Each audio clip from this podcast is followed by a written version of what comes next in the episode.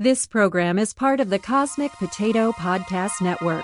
For more shows like this, visit our website at cosmic potato dot com. In a world without a single unified voice, humanity has been left searching for answers to the unknown. Now, one podcast has the power to change that and to spread its voice across the earth for all mankind to hear. Welcome to Cosmic Potato, the Super Fan Talk Podcast. We interrupt this program to annoy you and make things generally irritating.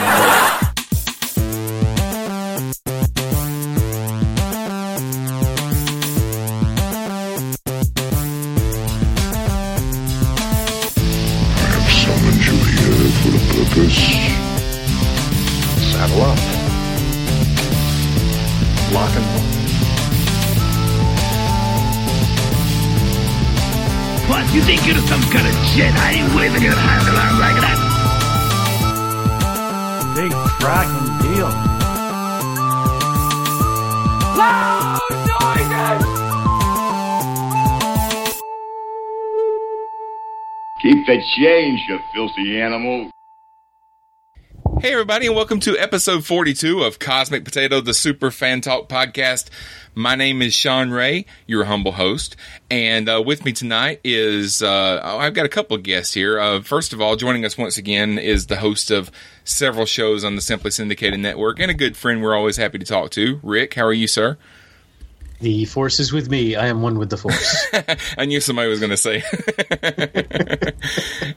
And uh, back with us is our friend to the north, Mister Kennedy Gordon. How are you, sir? Hey, I'm doing great. Glad to be here. How was uh, how was everybody's holiday? Nice. Yeah. Got Busy. To see a Star Wars movie. Yeah, yeah. Yeah, there was a Star Wars movie that came out, wasn't there?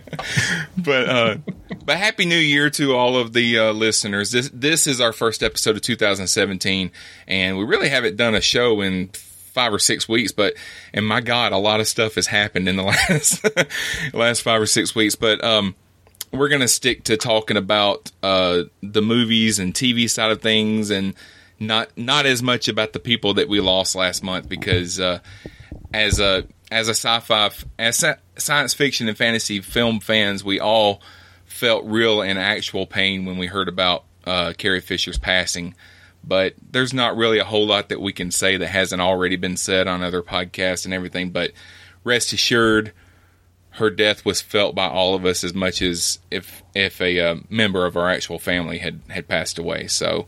Rest in peace, Carrie Fisher. I realized something yesterday because there was a, a story involving Marie Osmond that uh, I won't won't go into, but uh, I I had forgotten that Carrie Fisher, or more specifically Princess Leia, uh, actually rescued me from a, uh, uh, a an all-consuming crush that I had as an eleven-year-old boy on Marie Osmond. So. When I when I had my my crush on Princess Leia after seeing Star Wars, uh, that was a much healthier thing, I think. Yeah. Well, I, I just know when when I heard, actually I had gone to see Rogue One the day that she went into the hospital. Like I was on my way home and I heard it on the radio that she was in the hospital, and um, you know, of course I was concerned, you know. But then a few days later, when we found out she passed, you, it felt like a member of your family had died. You know, because she's somebody that we've watched as Star Wars fans for years and our entire lives, you know. Um, so, but I, I did want to bring that up. But one thing I did want to discuss is it, it does look like, from everything that I've read, they filmed all of her scenes completely before she passed away for Episode Eight. So, yes, when that film, which I don't know how big her role is in that film, but, um, you know, she was only in, what, maybe three scenes in The Force Awakens. But um, I wanted to ask you guys what you thought, if you thought that they would work something into the story for this movie that would kill off her character, or if you think they'll just stop stop having her in the movies. Well, according to what I read today, the Disney Corporation didn't waste any time in uh, reaching out to her family and her estate to talk about how to keep her in the series in some capacity. Ah, okay. So whether it's that same C G I that we saw in in Rogue One, or if Maybe it's some kind of new concept. We won't know until, of course, episode nine is is done. Uh, I'm not sure how I feel about that. I'm sure that you guys probably have stronger opinions about it. But if there's a way to keep her in the series in some capacity without recasting, I think it should probably be explored. Yeah, th- I don't. I don't think they'll. I don't think they'll dare recast her. Yeah, I no, without knowing what uh, what episode eight is going to be about, it's really hard to speculate on how they'll deal with the character. Uh, yeah, I'm, I'm sure we'll talk more about this later as we discuss Rogue One. But uh, I, you know, th- this may sound cruel. I'm not trying to be flip about this. I, th- but I think that a C G I older General Leia will be a hell of a lot easier because she was Botoxed so much her face didn't move anyway. So, I mean, too soon, dude. I'm not saying that as a joke. I mean, that was one of my one of my criticisms, uh, if you call it a criticism, really, of uh, of The Force Awakens was that mm. her, you know, her face barely moves at all. Well, she you know, she didn't for, look the way she really looked. It was, and I'm sure Mark Hamill has gone through the same process to uh, to get back into shape for these movies. Uh, it, it's a fact of life. I mean, these are older people. Harrison Ford does it the way he does it. He looks like an ancient skeleton in that movie. Um, but that, that works for him. Hey, whatever works. I did. I, I thought that she, I mean, she she looked better in The Force Awakens than she has in other video and pictures that I had seen of her in recent years. I thought that she was, and when she was in The Force Awakens, of course, you know, Uh, movie quality makeup and lighting and all that kind of stuff will do that. But you know, she, I thought she looked pretty good compared to what she could have looked like, I guess.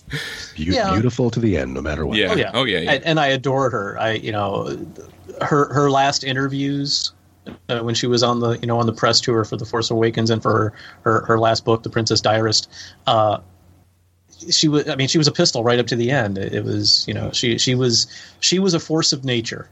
And, you know, she got knocked down over and over again, and she just kept getting back up. And, and uh, you know, that was when, when I heard that she was in the hospital, I was I, I even said on Twitter, I think, you know, if if there's a if there's a, a you know, a broad out there tough enough to get through this, it's her. Yeah. And I use that that term specifically because I have a feeling that she would she would appreciate that being called that. Yeah. Um, I also know as, uh, you know, a very, very long, uh, what word am I looking for? That's not right.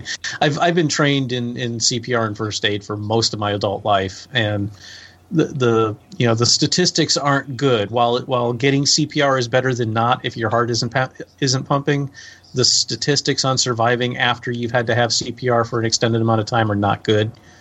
And uh, she just, she... she lived a little too hard to, to really pull out of it, I'm afraid. Yeah, but um, that's sad. Yeah, I'm gonna. I want to. I want to pick things up just a little bit before we, before we start talking about some, some of the uh, the more lighthearted things. But uh, in in the last episode of two thousand sixteen, I started a new uh, segment based on the there. There's a magazine, or there used to be a magazine called Mental Floss. That's uh, used to be published here in Birmingham, but it. it had moved into uh, moved to New York in recent years, but it's basically a, a magazine that's full of just trivia stuff.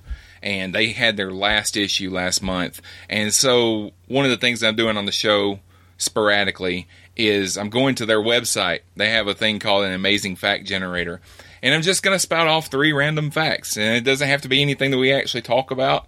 We can talk about it if you want to, but it, I'm just going to spout off three random facts before we go into our uh, our topics for the night. So uh, fire away. It's got a button that says hit me, so you click it, and it says in Gainesville, Georgia, the poultry capital of the world, it's illegal to eat fried chicken with a fork. So there is that. Didn't surprise me. That is a fact. So uh, and then yeah. Click it. It says hit me again. Uh, studies in space have shown that birds cannot survive in weightlessness in weightless environments since they require gravity in order to swallow food. John Irons just got online. I will uh, let me do one. Let me do one more before I try to add him. Uh, chewing gum does burn off calories, but it would take two weeks of continuous chewing to burn off the equivalent of one pound of fat. So there you I go. Could probably do that though. Everybody, I think yeah, I could probably yeah. pull that off. Everybody is just a little bit smarter now. So. Are you there, John? I. Uh, and there was much rejoicing.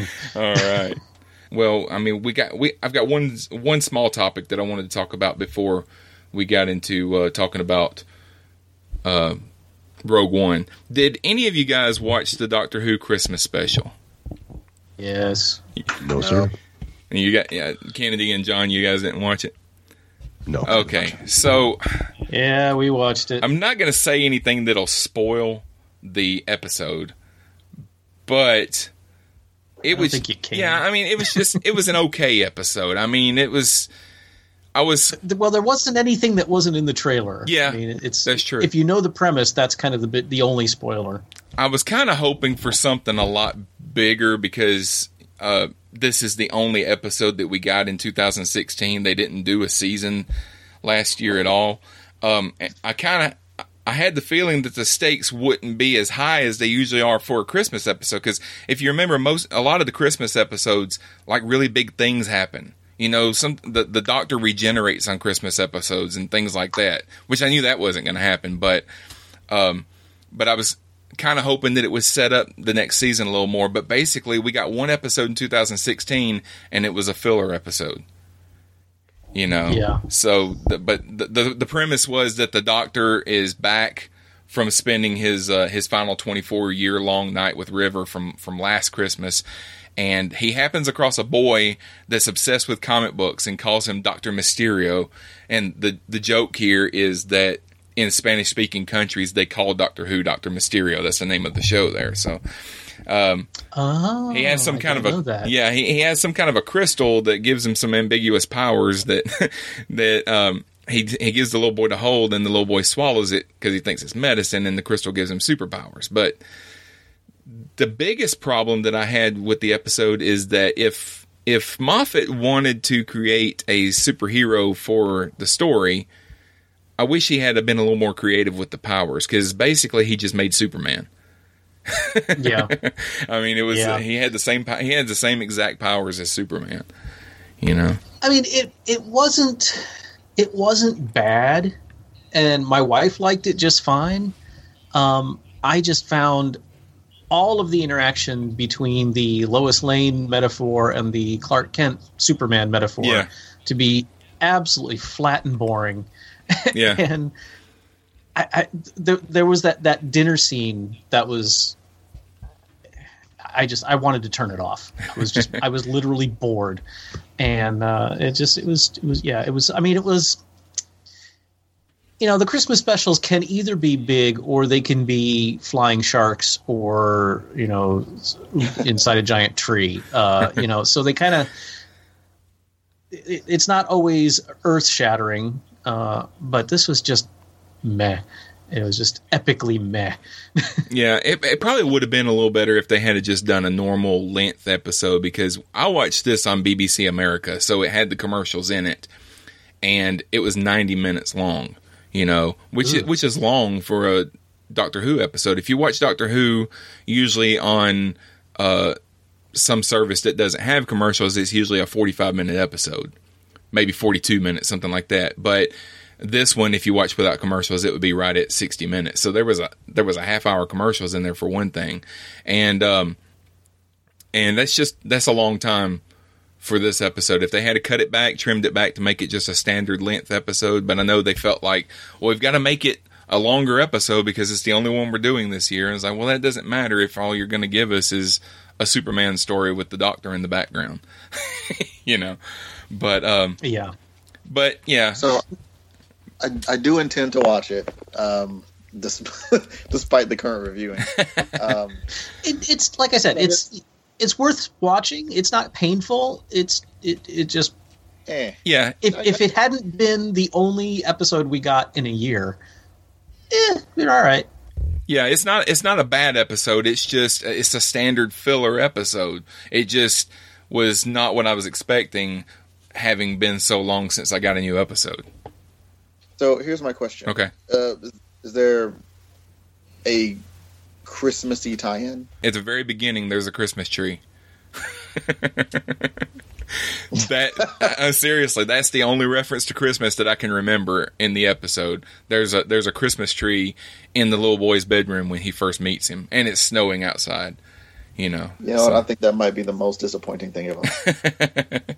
Yeah, especially since they've actually had Santa Claus as a character. I was gonna say, well, yeah. yeah, but that wasn't necessarily a good thing. Yeah, but I mean, but even like they always, there's always either overt or just, you know, subliminal Christmas.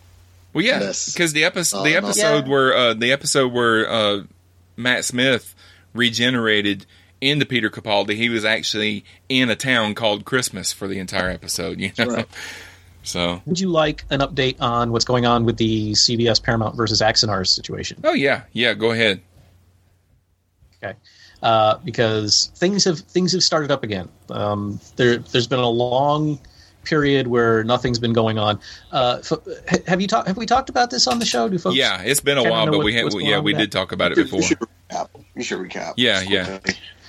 Um, a little over a year ago, well, I guess going like two years ago now, uh, a man by the name of Alec Peters put out a, a Star Trek short film, fan film called Prelude to Axanar.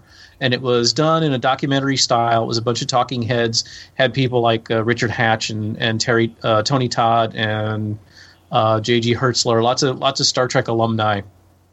Uh, and it was talking about uh, the the Battle of Axanar, where we where Garth of Izar, if you're familiar with T O S, uh, he was a, a character in one episode, uh, uh, made his you know uh, became famous. Mm-hmm. Uh, And it was it was re- I really enjoyed it. I thought it was great, and they were using that as a as a uh, uh, a Kickstarter and also as an Indiegogo to raise funds to do a full fully produced feature length film called Axanar. Um, and I was excited about it. A lot of people were excited about it. They raised one point four million dollars, and then things started to get squirrely. Uh, and people started to not get the the, uh, the the perks they signed up for. And uh, Alec Peters started going on podcasts talking about how this was going to be the most professional fan film ever made, and how uh, how much better it was going to be than everything else. And they were selling things that were that were licensed as Axanar stuff, uh, like ship models and Axanar coffee and things like this, all kinds of stuff. And I, I remember thinking, this is getting dangerously close to infringement. Yeah. Because C B S and Paramount have been very good about turning a blind eye to fan films as long as they don't cross, you know, they don't cross that line into making money off of intellectual property that they don't own. Right. Or into quality. the, the, the quality's kind of an iffy. But yeah, um, they, they've it, it's been pretty clear what's a fan film. Um, and then uh, Axanar put out a, a like a five minute short called "quote unquote" the Vulcan scene, uh, which was the guy that played Soval in Enterprise, and I can never remember his name. Yeah, Gary Graham. Gary Graham. There you go. Yeah. I was about to say Alienation, um, dude. But that's him. Yeah, uh, and he's playing Soval in in Axanar. And it, it was just it was just kind of two him and another character walking in front of a green screen, but it was all, you know, showing what the, the effects were going to look like.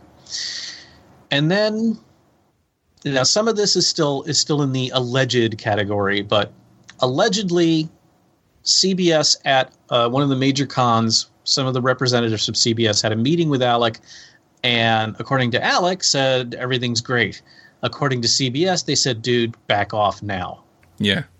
Uh, he didn't. Uh, he basically doubled down, uh, and C B S Paramount slapped him with a uh, copyright infringement lawsuit. Uh, it turns out that the one point four million dollars that they raised is gone. Uh, they got a few sets built, but nothing shot except for that Vulcan scene, which was all in front of a green screen. Uh, but what he was doing, or what he is doing, again, allegedly, is he used the money raised from the Kickstarter campaigns, from the, the crowdsourcing campaigns, under the under the uh, belief that he would be making a Star Trek fan film. He used that money to build a studio rather than renting space and just doing it like all the other uh, fan productions do. He bought a ware or he he leased a warehouse and built it out to be a studio that he was planning to rent out to make as a for-profit endeavor. Yeah. And that that was what brought C- brought the wrath of C B S down on them. Um, uh, there there are other things that they are putting into the lawsuit, but that was that was kind of the the, the straw that broke the camel's back. Um, fast forward to uh, the beginning of this month. Uh, both sides, as is kind of standard in situations like this, made motions for summary dismissal, which the judge refused. Uh, and then the holidays happened. And then the, what recently happened two weeks ago is both both sides had made uh, motions for a summary judgment, which means that the judge looks at the uh, looks at the the the evidence, all of, all of the stuff, and says, okay, one side has indisputable evidence that they are that they are right, that they are in the right, and that there is no point in going before a jury because uh, nothing is disputable. Therefore, I judge for you, and this is done. Well, Paramount said, you know, wanted the judge to rule in their favor mm-hmm. so that they didn't have to go to trial, saying this is very obviously infringement. Axanar motioned for summary dismissal uh, or summary judgment because they're saying that their work is transformative and not at all similar to Star Trek, and fa- and falls under fair use. Uh, and and uh, I think those were the three main things. And the judge said no, it isn't, and denied their their fair use claim. So that is out. So now it's going to trial at the end of, at the end of January, and. Uh, Without going, if, if you want more details, go to on Facebook, go to C B S Paramount versus Axanar. It's a public group. You can join it. You don't even have to join to, join to read it. It's my favorite soap opera right now. uh, um, the the the sheer levels of hubris coming out of the Axanar camp are staggering. Um, and I, I won't I won't say anything more because I don't want to I don't want to. cause any trouble. Well, the whole but, the uh, whole thing has got has got the future of crowdfunding in jeopardy because there's a lot of people that don't want to give money to crowdfunding projects because of stuff like this, because they don't know the people that are actually behind the uh, that that's actually actually accepting the money. They don't know what they're actually going to do with their money, and it's also got the future of any type of fan productions in jeopardy. You know, I interviewed Vic Mignogna Uh, a, a while back for the Prime Direction, and of course he didn't uh, he didn't come out and say, you know, those jerks over at Axanar are messing everything up, you know, but he kind of hinted at fix a class act. Yeah, well, he, he didn't he kind of hinted at that he doesn't know what the future is, that they've got episodes that they're going to make that haven't been released yet, but he did say that they're not accepting any more funding, that all the money that they need to make the shows that they're going to do in the future they've already got, so So yeah. they're not accepting yeah. any more money, but you don't know if they're actually going to get to make those episodes because C B S may put the hammer down on all of it. So, granted, this is some wishful thinking because I'm very impressed with Star Trek Continues, and I think Vic is awesome. Uh, the, the whole group over there is fantastic. Uh, I think, in my uneducated opinion, that uh, no matter what happens with Axanar, I think Star Trek Continues will be allowed to finish their, what they started. I hope so, because out of all the f- the fan films that you find on YouTube, I mean, just look, go to YouTube and put in fa- uh, Star Trek fan films, and you will see some terrible television. but um, but Star Trek Continues is as close to the real thing as you can get with a fan production. They really take their time, and they they really try to do a, a good job, especially with the sets and the effects. It almost looks like you're watching the original show. You know, if you can yeah. just just take into account that it's different people playing these characters, you know, if you can get past that, they actually have some pretty good stories too. So, well, before we get into the meat of the episode, I just want to take a, a second because I have a prize to give away, and I'm going to give away a Rogue One Funko Pop Vinyl figure. I don't know which character it'll be because I haven't bought it yet, but I have, I have, a, I have, a, I have Jyn Erso sitting here on my desk looking at me right now, but um. Oh, I wish I could say that. Uh, oh, sorry. but uh, I, I'm going to give away one that's brand new in the box, and I may actually just order it straight from Amazon and ship it to the winner. But um, all you have to do to win the figure is answer five trivia questions about Rogue One and be the first one to email me with all five correct answers. But the catch is that I'm not going to give you the questions here on the show. If you want to try to win, then you have to go to our new YouTube channel and watch the debut video that I posted there yesterday. Or actually the day before yesterday. Uh, in that video, I give you all five questions. You don't give your answers as a comment to the video or anything like that. Email me at mail at cosmic potato dot com. And if you're the first one to get all five questions right, then you will win that figure. And if you three guys want to know, want to find out if you know the answers to the questions, I'll tell you at the end of the show. um, okay. And, um, And it, it, you can find a link to the YouTube channel on our Facebook page and our Twitter feed, but you can also just go to YouTube and search for Cosmic Potato. The only thing is that you're going to find like three channels that are called Cosmic Potato. So just click on the one that has our show logo on it and you'll find us. And it's the only video on the on the channel right now. So you'll you'll be able to watch the right one. So, um, but our main discussion uh, tonight is going to be about Rogue One. So Rogue One is a uh, is a movie that we all saw recently, and uh I don't think very many people people knew that it was coming out. Some of you may not have ever heard of it, but but uh, Rogue it was it was pretty under the radar. Yeah, I'm sure, telling yeah. you that. Yeah, Disney really dropped the ball on on, on letting people know that it was coming. But uh, Rogue One. I mean, it was no John Carter, but uh... Rogue One, a Star Wars story, which I, I still don't really like the title. I wish it was just called Star Wars Rogue One, but. A, a Star Wars story kind of make it makes it sound like a like a kid's book or something, you know. But um, well, they're going out of their way to make sure that these these the, the quote unquote stand or the standalone movies are. It's very clear that they are not part of the main saga. Yeah, I understand. I understand. I just wish that they had found a I don't know a different just a Star Wars story. Just sounds kind of corny to me. But but then technically the the movie is just called Rogue One because when the movie is on, the title card comes up and it just says Rogue One. It doesn't say Star Wars anywhere on the screen. Um, I don't have to remind any of you what it's about, but I will anyway. So this is the story. This is the story of the squadron that stole the plans. Uh, to the Death Star, the same plans that we see Princess Leia give to R two D two in the very first scenes of A New Hope.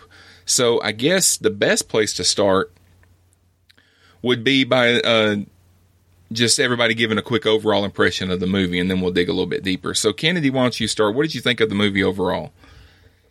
Oh, it was a blast. I mean, I go to these movies with my, my young son, and that's really, to me, the only way to enjoy these newer Star Wars movies. And I've been fortunate enough that I have, you know, two batches of kids. So the adult ones were this age when the last prequels came out.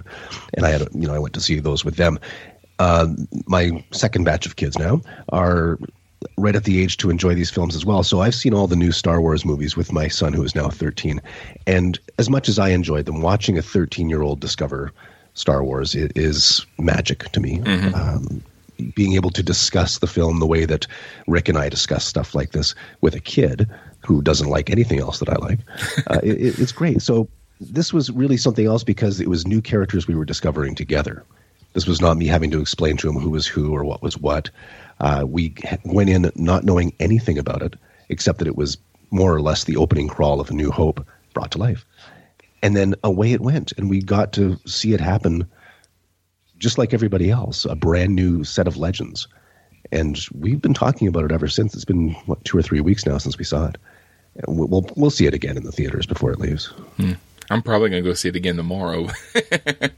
But uh, John, what, what, what about you?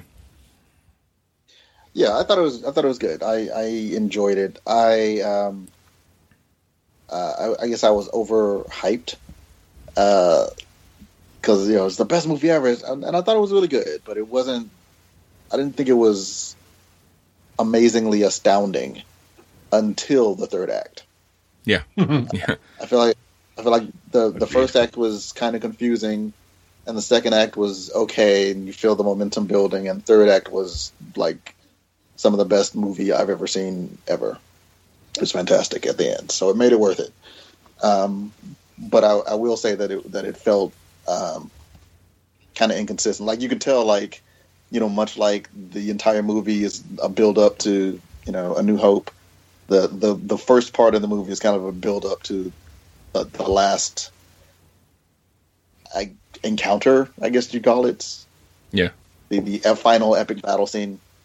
Um, but it's not like I didn't enjoy uh, the earlier scenes, but it just it you know it, it, it didn't compare to me for that for that last half, I guess, or last third. Rick, I loved it. Uh, I I have never had high uh, overly high expectations for Star Wars. Uh, you know, well, that's not true. I. Uh, The prequel trilogy is what what killed my my high expectations for Star Wars, and then over the years, uh, especially after um, The Force Awakens came out and we saw all the the cheesy tie-ins, and I started doing some research, and because I, I I was like, well, they're they're really kind of crapping on the dignity of Darth Vader and stuff, and then you go back to the commercials from nineteen seventy-seven through nineteen eighty-two, there was never any dignity with Star Wars, um, so. I've just kind of I just kind of learned to to let go and enjoy. Um, I saw I saw it uh, last week for the second time, and I went and saw it in three D because uh, we don't when when my wife and I go to see movies, we don't do three D because it makes her sick. Mm-hmm. Uh, so often what'll happen is with with a movie like this, if I go to see it again, uh, I'll go catch it at the IMAX so I can see if it's if the three D really makes a difference. And I'll tell you what, it doesn't. The three D didn't help. It didn't hurt, but it did. It just it it really made no difference. But the rest of the IMAX experience really did. The better sound, the be, the bigger screen, yeah. all that stuff was was really worth it. Um, I I will say that I think I had. I don't want to say a bit of an advantage because that's that's kind of overhyping it. But I read slash listened to the book Catalyst, which is a prequel to Rogue One, which is all about the the story of how Jyn Erso got involved in the Death Star project. Uh, it's all about how Jyn, uh, uh, how uh, Orson Krennic is involved. Uh, it gives a whole lot of backstory that really doesn't have any bearing on the events of Rogue One. Uh, and it ends when Jyn is only like three or five, so it's not like you get a whole lot of backstory on her. But it does set up the atmosphere of of uh, uh, of the movie, and it also really fleshes out the antagonism between Tarkin and Krennic. So I, I strongly recommend that book. It was a really good book. It's the only Star Wars novel I've made it through in the last twenty years. Um, it's really well written, uh, and it's it's a fun story, uh, but it also gave me this kind of foundation that I was able to put Rogue One on. And so I know a lot of people are kind of complaining about the, the lack of character development and stuff. You sort of get that in Catalyst. Yeah. Yeah. I, I mean, I could see that about the lack of character development. I think that there were a lot of people in the movie. That's one of the things that you yeah. that you read online. That one, some of the, the biggest gripes is that people thought that there were too many people in the movie, which I could see that. But um, I thought that I, I saw Will Wheaton on tweet on Twitter saying that this was the best Star Wars movie since A New Hope. I don't know if I go that far. It's it's it's a really good Star Wars movie, and I think that that John, what you were talking about, that battle scene at the end, I think that's probably the best battle scene uh, that we've had since The Empire Strikes Back on Hoth. I think, and it's it, it's it's actually it looks better than that, but it's just. Better. Yeah, as far as the, the the stuff going on on the planet and the stuff going on in space at the same time, you know, they showed us things that we've never really seen before in a Star Wars movie, and uh, and it was really cool. But you know, so ov- my overall impression is that I I, I really liked the movie. Uh, there's there's a few chinks in the armor, you know, but that you can say that with any movie. It didn't have as many chinks as the prequels. You know? Well. Yeah, Kennedy, you were saying a second ago that uh, y- your older kids, their introduction to Star Wars was the prequels, and I was sitting here thinking the prequels. Yeah, yeah, I was sitting here thinking, poor kids. yeah, they're not they're not fans of Star Wars at all. As a result, yeah, you know, it's just something that just came in a way. It was just another movie for them. Uh, this one is different. Phantom Menace sold my younger kids in a big way. Even my four-year-old daughter is obsessed with Princess Leia and Darth Vader right now. So that's that's really cool to watch happen. The magic that we had back in the seventies and early eighties. Seems to be back with these films, uh, a little more than the, the prequels. Well, I mean, trade federations and politics. That's that's not kids' stuff. Yeah, yeah. Did did it, has Emily seen it yet? She's watched uh, The Force Awakens on Netflix, but she hasn't seen Rogue One. She's just discovering theater movies. So we've done um, Moana a couple of times. yeah, and uh, yeah. Sing. She's been to that. She's been to an Ice Age film. But um, she's just discovering live action on T V and embracing it. If it's not a cartoon up until now, she's kind of turned her nose up at it. But she watches her big brother running around with Star Wars stuff, and she's fascinated by it. So, yeah, it was. It's kind go. of the same with Sharon. I haven't. Uh, she she's watched The Force Awakens a bunch of times at home, and when Rogue One comes out on Blu-ray, uh, I'll get it. But mm-hmm. I think it's it's a little too much for. For a five-year-old at this point. It's a little point. darker, yeah. That's that's the big difference between the films, and that's something that we'll get into, I'm sure, as we talk about it, because the tone was very specifically different from the other films, and I, I liked that about it. But it, it's grim, it's dark. I have no idea what any of these characters' names are. I don't know what's going on. Who who are these two guys in the temple? It's it's it was magic to just try to figure that stuff all out. I haven't read the book you talked about, but um, I was reading today that Marvel is putting out a six-part comic series. Um, an, an adapt- adaptation of this that will include all the deleted scenes.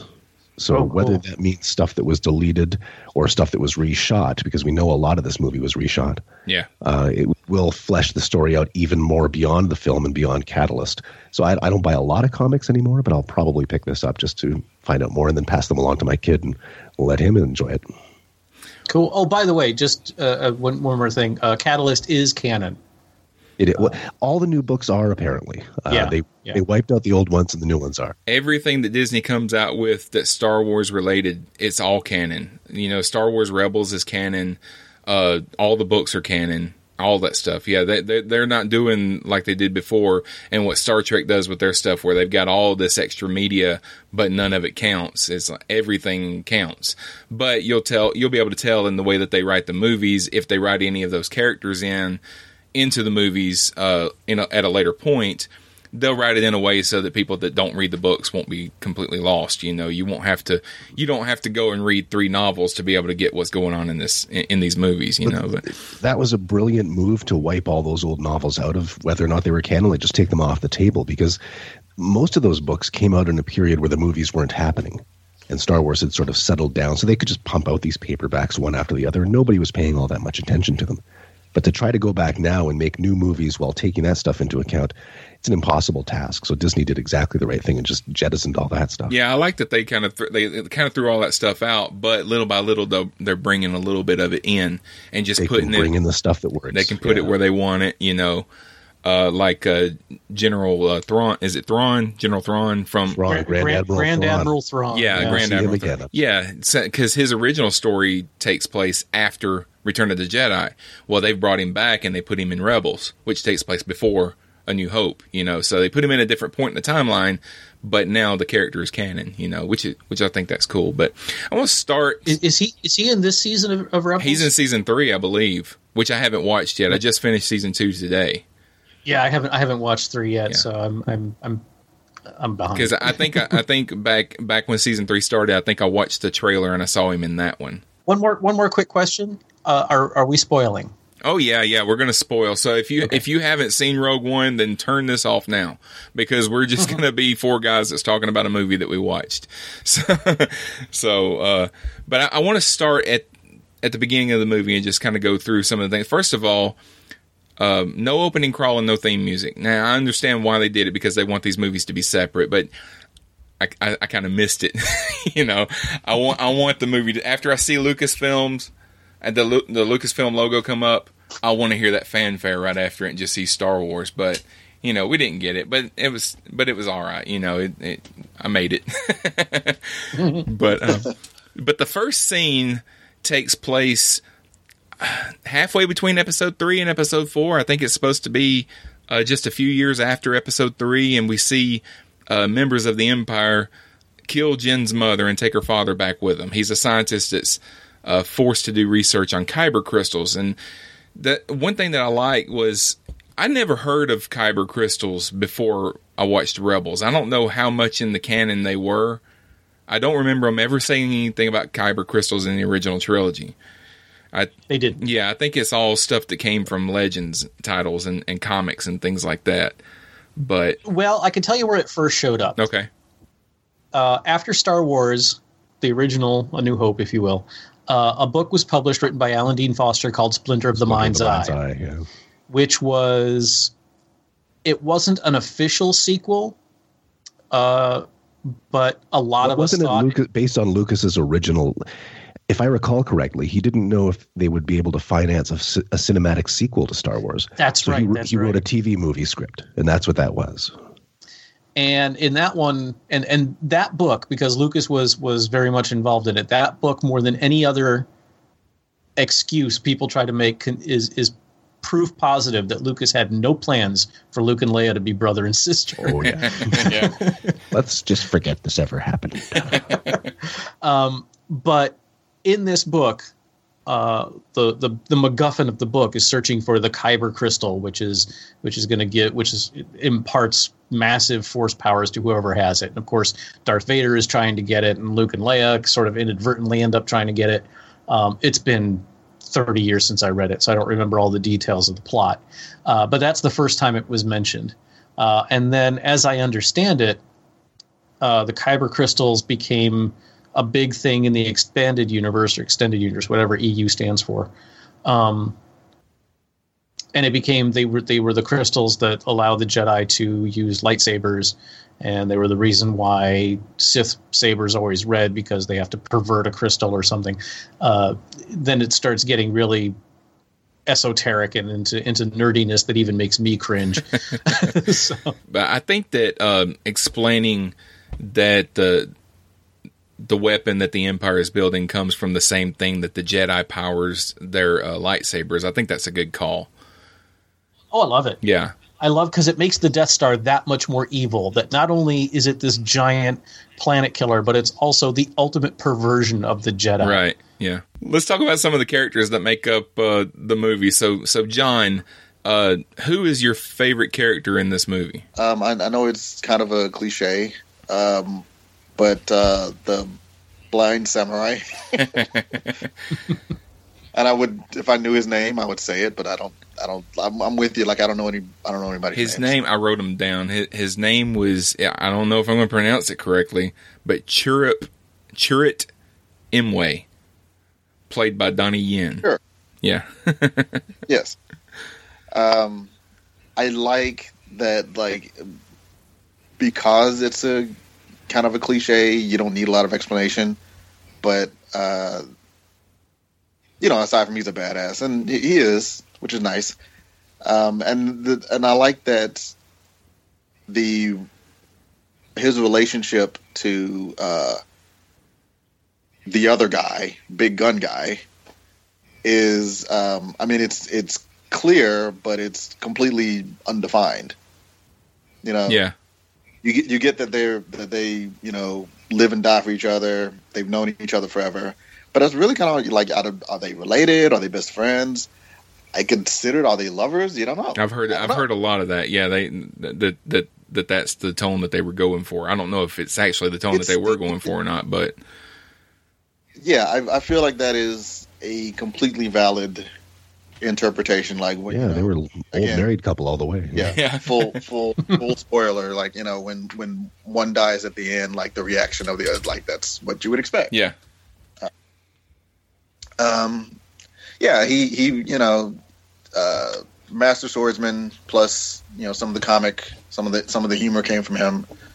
Um, and you know, again, based on that mysterious relationship, and he's really he's the only kind of real touchstone that you have in this film to the Force, uh which I also liked. So, so you know, you don't know, was he a Jedi and he's just kind of playing a monk? Is he just someone who and and I don't I don't read I don't I don't know any of the you know the the additional material, so these questions are probably answered somewhere. um But for me, I'm I'm I'm going, no pun intended, I'm going in blind um, with, with all the um, with with all of the uh, behind the scenes stuff. So uh, I liked that he was legitimately mysterious, um, and it felt appropriate. A because of you know his Jedi-ness or his Force use or his you know. adherence to the religion of the Force, I should say. Yeah, I think what I, what I got from that character is that he's he's Force sensitive, but there's no Jedi to train him.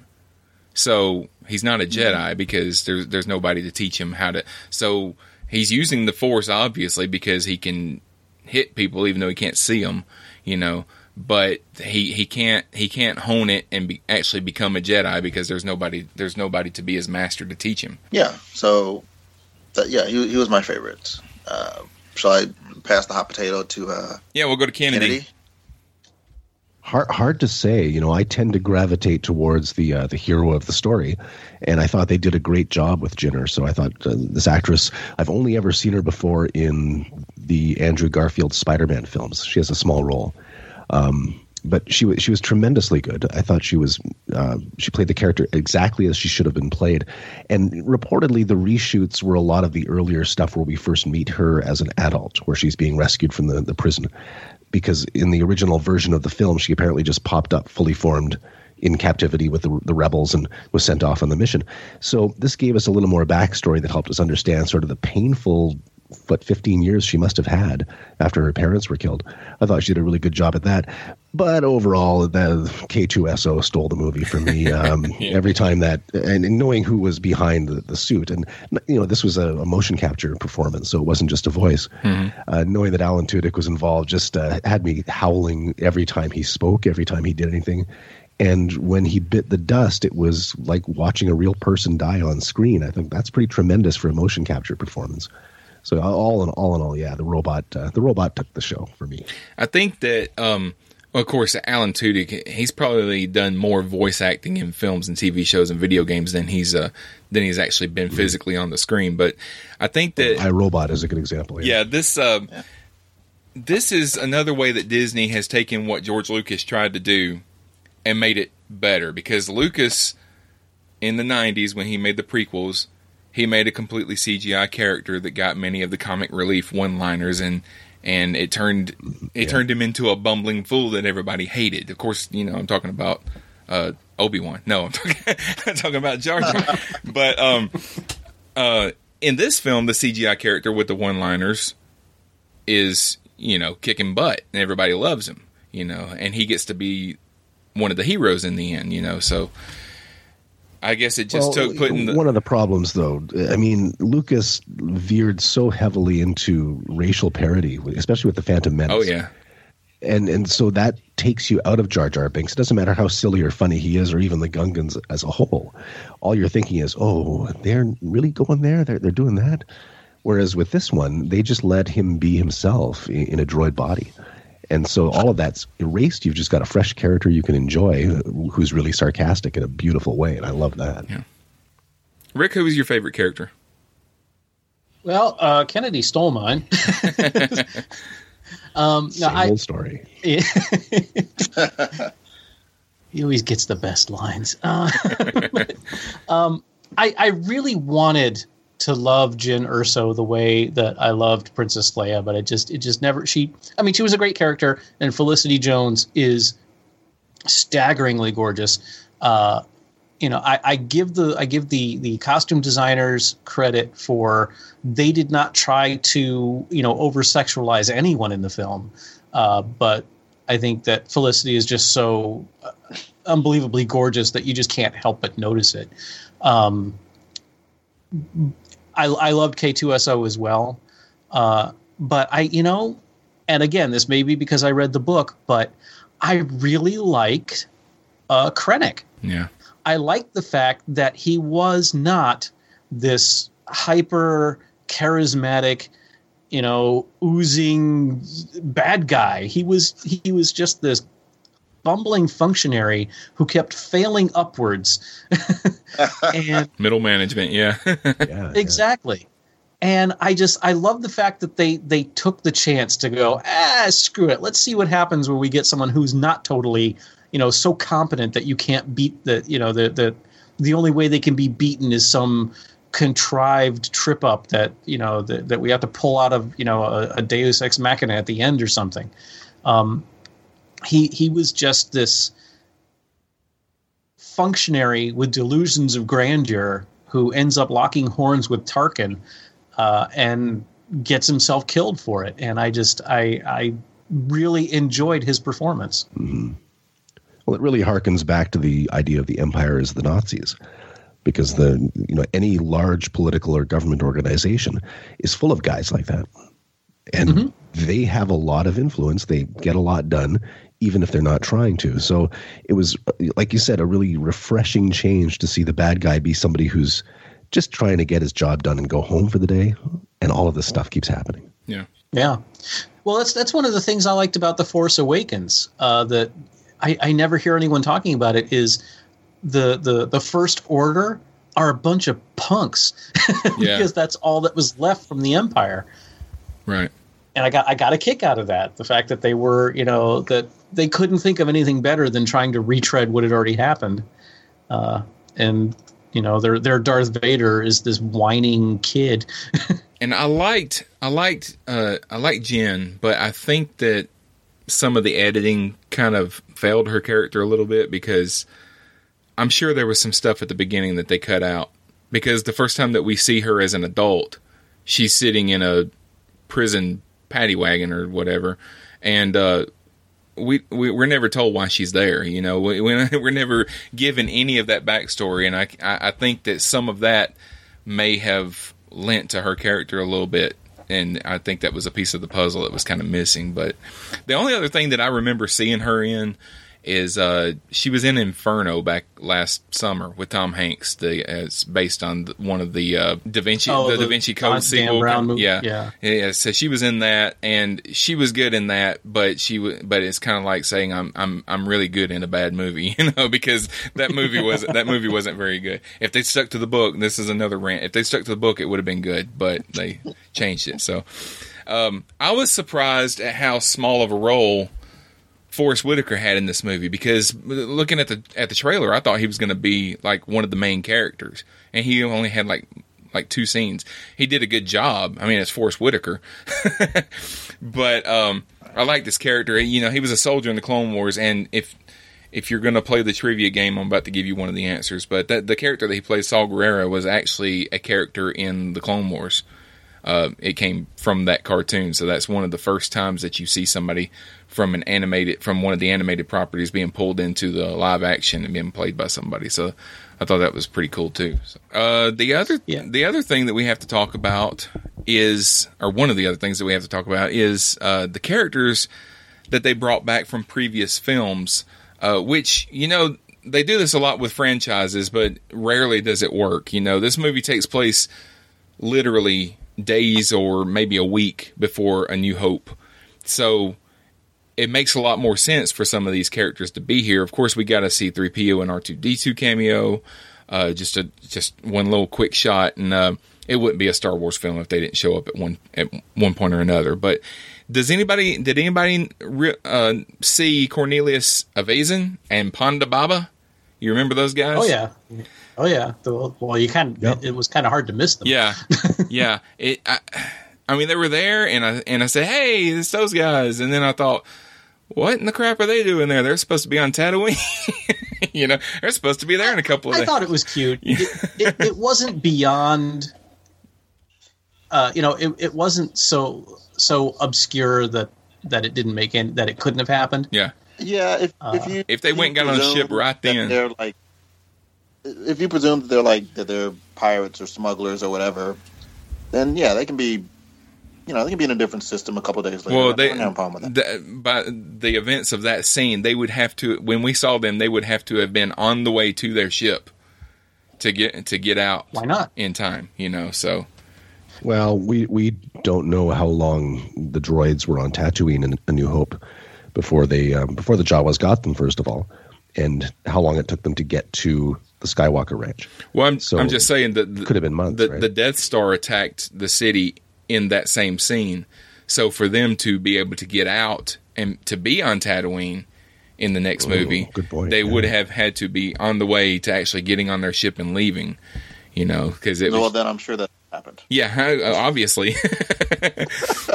so uh so listeners, if you if you don't know who those two characters are in the in the scene on in A New Hope when they're in the um cantina and the guy comes up and is picking on Luke or whatever, say he he doesn't like you, and I don't like you either, and all that, and then Obi-Wan cuts the guy's arm off. That's these two guys, and they were they were in this scene. So, um, one of the biggest returns was uh, Grand Moff Tarkin and Darth Vader, but we'll talk we'll talk about Tarkin for a minute. Uh, when I saw him at first, and I had to squint and I had to kind of look, because at first I couldn't tell that it wasn't an actor. You know, I, I thought, wow, they found somebody that looks a lot like Peter Cushing, you know, but they actually filmed scenes with someone that kind of looks like Peter Cushing, but not really. And then they digitally mapped Cushing's face over his. And I mean, it, it was impressive, but it didn't, it didn't look exactly right. You know, it didn't look quite human. It kind of looked a little video gamey to me, but, and not as much the first time as it did, because the second time I was looking at it a little closer. And there's a reason why all the scenes that Tarkin is in, he's in the shadows, you know, because they don't want to put a, too much emphasis on the fact that his, his mouth isn't quite moving the way it should be, and, and things like that. But what did you guys think about, um, Rick, I'll start with you. What, what did you think about uh, Cushing coming back from the dead for this movie? uh, I I don't have a problem with it. I know a lot of people are are seeing this as a slippery slope, and, and you know, I couldn't care less. Um, as as Carrie Fisher very famously has said, everybody in Star Wars signed away the the rights to their to their images. And uh, she said every time she looked in a mirror, she had to send George Lucas a dollar. Yeah. uh, so, but. That being said, they did reach out to the uh, Peter Cushing's estate and uh, were given their blessing to do this. Um, I admire the moxie for how much they used the digital Tarkin. Uh, I don't think it worked all the time. Um, as you said, he looks great. And uh, uh, the one, it doesn't look... it. three D does not help this effect. um, and I don't know what it is. And I've heard, if folks, if you've listened to any of my other shows talking about this, I apologize. This is going to be kind of a verbatim, but this is just my opinion on this thing. I don't know what it is. I'm no C G artist. I know very little about the, the mechanics of it, but I don't know why they cannot get human mouths to move right when they're talking, because the, the digital Tarkin looks great until he starts talking. Mm-hmm. Uh, and then it just, it just, the uncanny valley just comes crashing in. Um, but that being said, uh, it's a beautiful effect. Um, I've seen a couple of bits with the, with the guys that did it.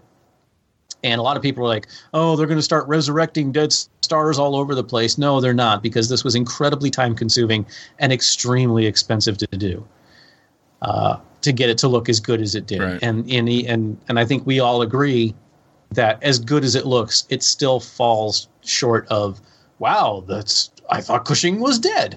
You know, you, you don't watch that and go, oh my God, the, you know, that's really Cushing. You go there and go, wow, that's a really good Cushing puppet they've got there. Right. Could they have done the? Could, would it have been as effective if they just got a different guy to play the character? I would have bought that. I'd have been fine with that. That's what I was expecting, actually, because they made a big deal about. They said Tarkin's going to be in the movie, so I just figured they'd find someone who looked like Peter Cushing, and that would be the end of it. I wasn't expecting a C G I Cushing. Um, I think they could have gone either way. So I, you know, I don't want to try to second guess the decision. Uh, they they made the choice. They went for it. They had the money. Why not? John, what do you think about all yeah. this? Uh, yeah, I think uh, retrospectively, retroactively, I think an actor would have been better. Um, I wouldn't. Uh, I agree with Rick. I, you know, I wouldn't want to make the call beforehand, because it, I think it could have worked, but it's always so tricky. Mm-hmm.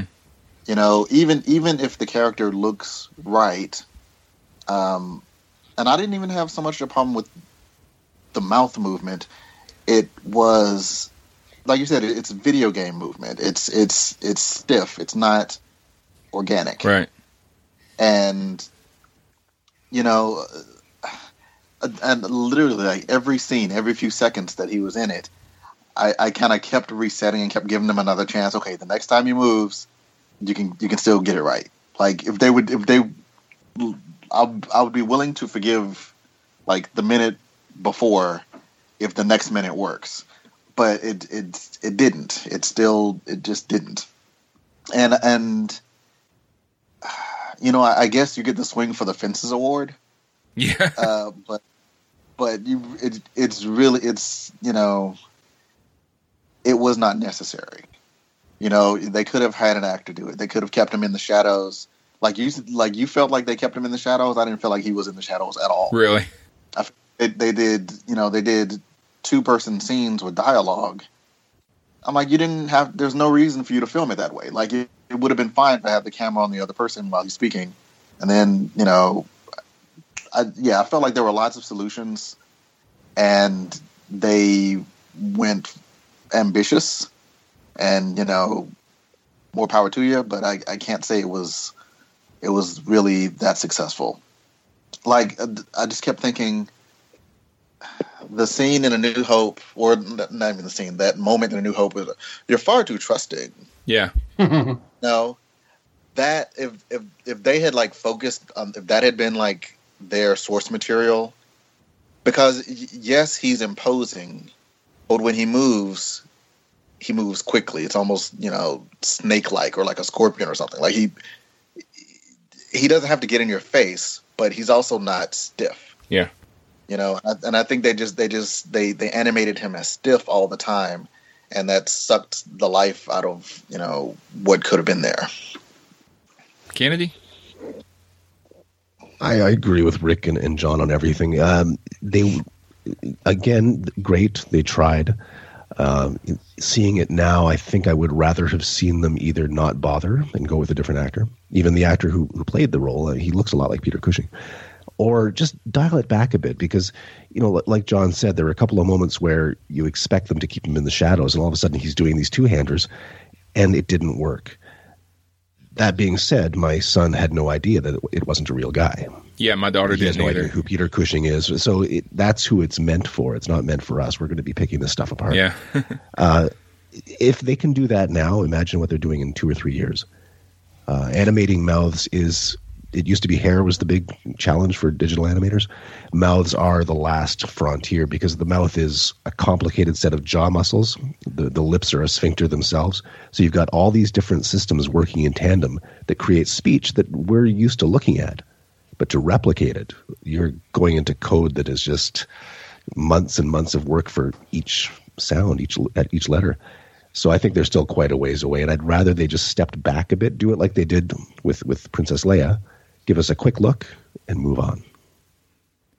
Yeah, I feel like, um, you know, there. I can't really think of very successful examples of when they've done this, aside from, I would say, like the Marvel movies. You know, young young Robert Downey Junior, right, right. I felt, worked. And part of the reason it worked is because in that context, he was a computer simulation. So it, it was fine. It's supposed to look fake, made, yeah. Yeah, that he was maybe a little shinier than a person would be. Um, and we saw it in the X-Men. X three did it. But th- this conversation has been going on since that first Final Fantasy movie that we're just going to replace actors. But Rick hit the nail on the head. Why would you? Why would you digitize a movie when you can use real actors? Right. And it's cheaper. Yeah, it's cheaper, yeah. yeah. And but when everybody else in the movie is a real actor and then this guy walks in, it's really jarring. And I'd rather they'd gone a different route. That's really my only huge nitpick, though. They had done this this kind of thing before when actors die before the end of a before they finish filming a, a movie, like uh, when Paul Walker died before they finished Fast and Furious Seven. Uh, Philip Seymour, yeah, Philip Seymour Hoffman died before they finished uh, Mockingjay Part Two. So the last scene that he was in in that film, he was uh, digitally created. But but this this is an entire movie that was made twenty-two years after the actor died. And I'm not saying I come down on either side of the argument because I, I'm in the same boat where I, I, it really doesn't matter. But, and I understand that, you know, they own the likeness of all of these actors and stuff, but then you, you've got an actor that died and he can't, he can't give his consent to a performance that he's doing for a film. It's not quite the same thing as they're making a toy that looks like him, or they're making Han Solo dance in this video game or something like that. You know, this is a performance of an actor, but he didn't get to choose the script. You know what I'm saying? So yeah, but it's but Lucasfilm and by extension Disney own the character True. of Grand Moff Tarkin. Yeah. Uh, so I I, it, I I see what you're saying. Uh, I just I don't necessarily agree with it, and I I you know so many people have been saying this, and I know I'm kind of on the on the minority side of this, but uh, you know it's not like. They they said they had, you know, Peter Cushing stepping up and saying, you know, my name is Peter Cushing and I want you to buy this beer. Um, yeah. You know, that I would have a, you know, back, you know, a few years back when they had Fred Astaire dancing with a vacuum cleaner and all that stuff. And this this debate came up. That I can kind of see as a problem because that's not, you know, that's a totally new thing. Uh, you know, taking somebody's likeness Uh, or, or taking a performance from a movie and superimposing it into a commercial for something that had nothing to do with the movie. Yeah. That I could see being a problem. But, you know, within the franchise, Governor Tarkin already existed. Peter Cushing already established the character. So, uh, and, and presumably, like everybody else, signed a contract that said, you may use my likeness in perpetuity.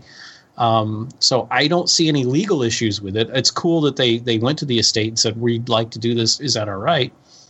Um, but, you know, if they want to digitize Carrie Fisher or, or I'm sorry, excuse me, if they want to digitize General Organa in any of the f- future films, I don't see a problem with that. Aside from an, an aesthetic one, does it look good? Yeah. But from a, from a, uh, is it cool to do it? They own that character. Carrie Fisher was a person. Princess Leia was not. She's right. an idea yeah. owned wholly by Lucasfilm. Yeah, I, I I tend to agree. I don't have a problem that they did it. Um, I just, you know, Lucasfilm, uh, Disney, uh, I'm sure you're listening to find out what John Irons thinks about your uh, umpteen billion dollar empire, but let me, let me set you straight. Uh, Focus on the animation more than the image. If he looked a little less than human, but he moved more like a human, I would have been ten times happier. You know, that's how that's how you know, you know, Adventure Time works. That's how, like, it, it's okay if it looks a little less real if it moves right. And I think that's what went wrong with Tarkin. Yeah, because he looked... He because yeah, because Leia, I mean, she was in it far more briefly. Yeah. But I didn't have as much of a problem because she, she was basically standing still.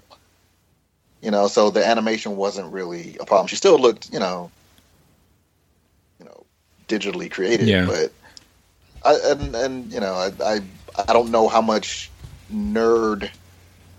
How, mu- how much of my observations is, is percent nerd versus percent, you know, graphic artist. So maybe I am pickier than other people. And even in my pickiness, I might notice it, but that might not necessarily bother me. It bothered me with Tarkin, but it didn't necessarily bother me with Leia. Does that make sense? And Leia looked different, though, too. I mean, you could tell that less work was put into that thirty-second effect than into the fully motion moving around Tarkin, because she she looked different, and my kid picked up on that right away. He knew that that was not really Carrie Fisher, whereas Tarkin, like I said, he assumed that was a real person the whole time. Yeah, it wasn't even thirty seconds; it was like seven seconds. She, I think that that was designed because to they knew well, it's just going to be there for a second, and people are going to be like, "Oh, look, it's Carrie Fisher," but then you go back and you watch it a second or a third time, and then you start, well, it doesn't really look right, you know, and her and her lips are moving weird. But and Tarkin had this thing where his face, his face looked like Peter Cushing, but like John, like you were saying about the way he moved, he moved like he does on Rebels. You know, it was it was real stiff and just kind of yeah, you know, right. like a cartoon character. But, yeah, yeah, that was a real person doing the motions, and I'm guessing he had to stay stiff for the the overmapping. To, to map his face, he can't be jumping think, around. You know? But a lot of the motion wasn't like I mean his arms and his legs moved fine, but it's it's the subtleties of the face. Yeah. You know, he, he did he never really raised his eyebrows when he looked surprised. But, he always kind of squinted. But like the, these are things that never, we take for granted. We we don't notice them when they happen, but when we notice them when they don't happen. Yeah, exactly. And on that same note, the the, the voice acting was awesome.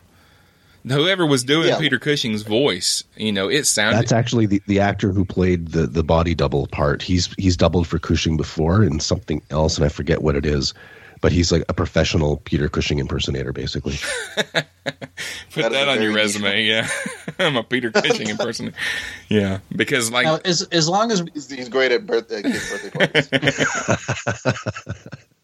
As long as we're on this, I was going to wait till we got to the end. But since we're talking about the the, the digital Carrie Fisher, uh, when I saw the movie the first time, I saw it opening day just by accident.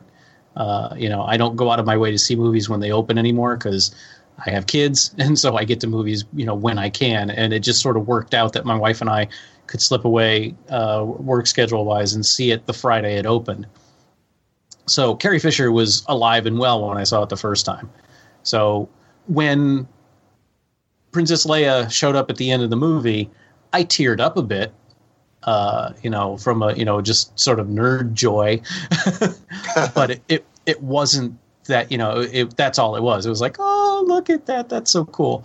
Um, when I saw it last week, I completely unexpected, because I knew the moment was coming. I, you know, it was the second time I'd seen the movie. When they came around, when the shot came around to the other side, and, and I'm I'm actually choking up a little bit right now. Uh, and and she said, "Hope," uh, you know, the, the, whatever, Hope Commander or whatever it was. I actually sobbed in the movie theater.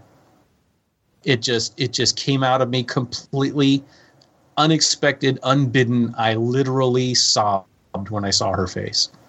And that was her that was her voice. I mean, they had a different uh, person standing in for her to do the, the face mapping, but they took her line from Star Wars, which she says, you know, you're you're my, you're on only hope. They took the word hope, oh, really? yeah, and put it that that's that's her saying that line, yeah. So that's actually her. Mm. But But yeah, it is. Uh, it is no, knowing that she's gone now. That that that scene does resonate a little bit, a little bit more than it did the first time that, that we saw it. So, um, Darth Vader was in this movie. Oh, was he ever? And and I loved every second that he was on the screen. Um, the only thing that I didn't like, which I, I know I'm bringing all this stuff up and now I'm talking about the stuff that I didn't like about it. But the only thing that I didn't like about Vader was that they feel like they can't recast James Earl Jones to do the voice, which I know there's other people out there that can do that voice, but his voice doesn't sound the same as it did forty years ago. You know, you, you could hear that he's, he's older, and it's almost like Vader's tongue was a little bit too big for his mouth or something, you know. I, yeah. I could hear it in his voice, and and it's weird because he does Vader's voice on Rebels, and he doesn't sound that way. It sounds normal. I don't know if they do a lot of uh, digital messing around with it or whatever to make it sound right, but that that they didn't do here. But um, but it's just it, it's different. But th- but that scene at the end where he's chopping down those Rebel soldiers. Yeah, you know, yeah. I felt like I did when when I saw Vader for the first time when I was a little kid, and I was actually scared of Darth Vader. You know, I, I felt that again. I was like, yeah, yeah, you could be you could be scared of this guy. You know, but that's funny that you say that because he does sound older. Jones is obviously older, but that's a much younger stuntman doing that stuff. Oh yeah, yeah. It's not David Prowse, and you can tell he's moving through that scene and almost dancing a little bit with it. Because if you think back to the end of Empire, the fights are pretty one-sided on Luke's part. He's flying around, and Darth Vader just kind of lumbers forward and waves the lightsaber in the air. So we got to see him, you know, full-on martial arts Jedi Darth Vader. Finally, it was great. Well, that or, that original costume that he was wearing was kind of cumbersome. He couldn't. It was it was hard to do those fight scenes and move around like an actual person would with that stuff on. But then when you watch. Uh, and like I said, Rebels is canon, and the way Vader fights on Rebels is more closely, more close to what we saw in this. You know, he he's actually he's actually fighting. You know, he's a Jedi again. You know, he's throwing guys around and slicing them and everything else. And and I thought it was good. And well, well, go ahead. Well, part of part of the problem with uh, in A New Hope and Empire um, is that Lucas originally told the actors, because I've I've heard uh, uh, Dave Prowse talking about this, uh, and I think maybe maybe Alec Guinness as well. His initial idea with the with the lightsabers was that they were incredibly heavy, and, and that uh, nobody could wield one one-handed. In fact, when Vader does that in Empire, it was supposed to be part of showing how absolutely, you know, badass Vader was, that he could use a lightsaber with one hand. So the initial plan, the the the way they were directed to fight, was that they had to use two hands, and they were like, it was like, um, like wielding have you a ever mace? seen, hmm? like wielding a mace almost? Well, yeah. Have, have you, have y'all ever seen the movie Robin and Marion? No, I haven't. Probably. Um, it's, it's, it's a, as much as I despise Sean Connery, cause he's, he's scum, but, um, it's a, it's a brilliant movie. It's, it, it's Robin Hood in his, like in his late forties or fifties. And there's this final battle between Robin Hood, Sean Connery, and the Sheriff of Nottingham, Bas- Basil Rathbone. Um, I think it's Rathbone. Maybe it's... Mm-hmm. Uh... Anyway, they they have this final... Uh, you know, th- th- th- and you know they're in their, their late middle age, and they're going to have this one last fight. And everyone's trying to talk them out of it on both sides. And they go at it with great swords. So they're both fighting with these six-foot-long swords. And it starts off, you know, clang, clang, clang, clang, ha, ho, ha, ha. And then and it quickly devolves into swing the sword once, hyperventilate for five minutes, swing the sword once, fall on the ground and breathe, you know, and it's just hilarious. And that's kind of the the the look that Lucas was looking for with the lightsabers. He didn't want them to be whippy little kind of fencing foil kind of stuff. But then for some reason, but when he got to the prequels, he went, eh, screw that. We're yeah. just going to go and and go nuts with them. And well, that so would have been, so that would have been fine if, if anyone had ever mentioned that in the movies. Like, yeah. Yeah. I, I, yeah. I would be down with that, but, you know, nobody told me. Until just now.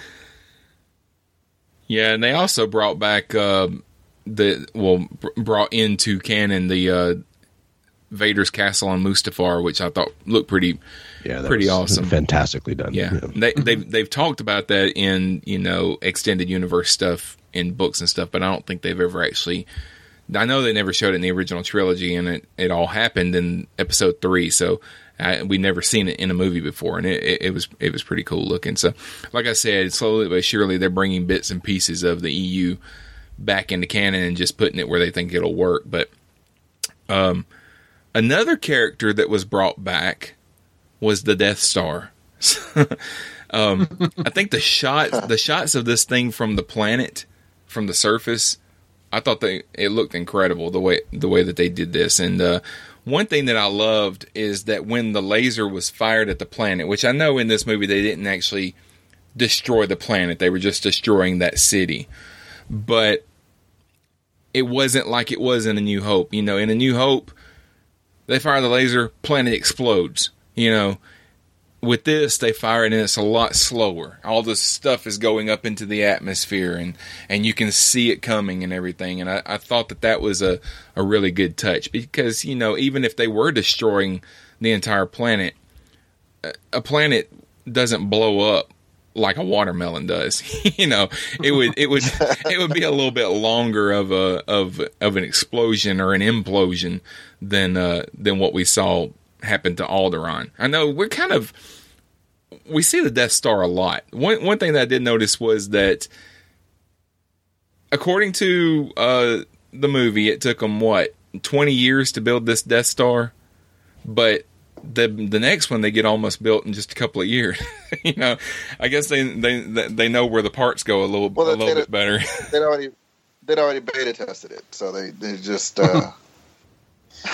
well, that that's another thing that, that Catalyst really works uh, works on is showing how uh, how the Death Star was being built, how it was being funded, and and I know that that sounds incredibly boring, but it isn't. It's not like accounting.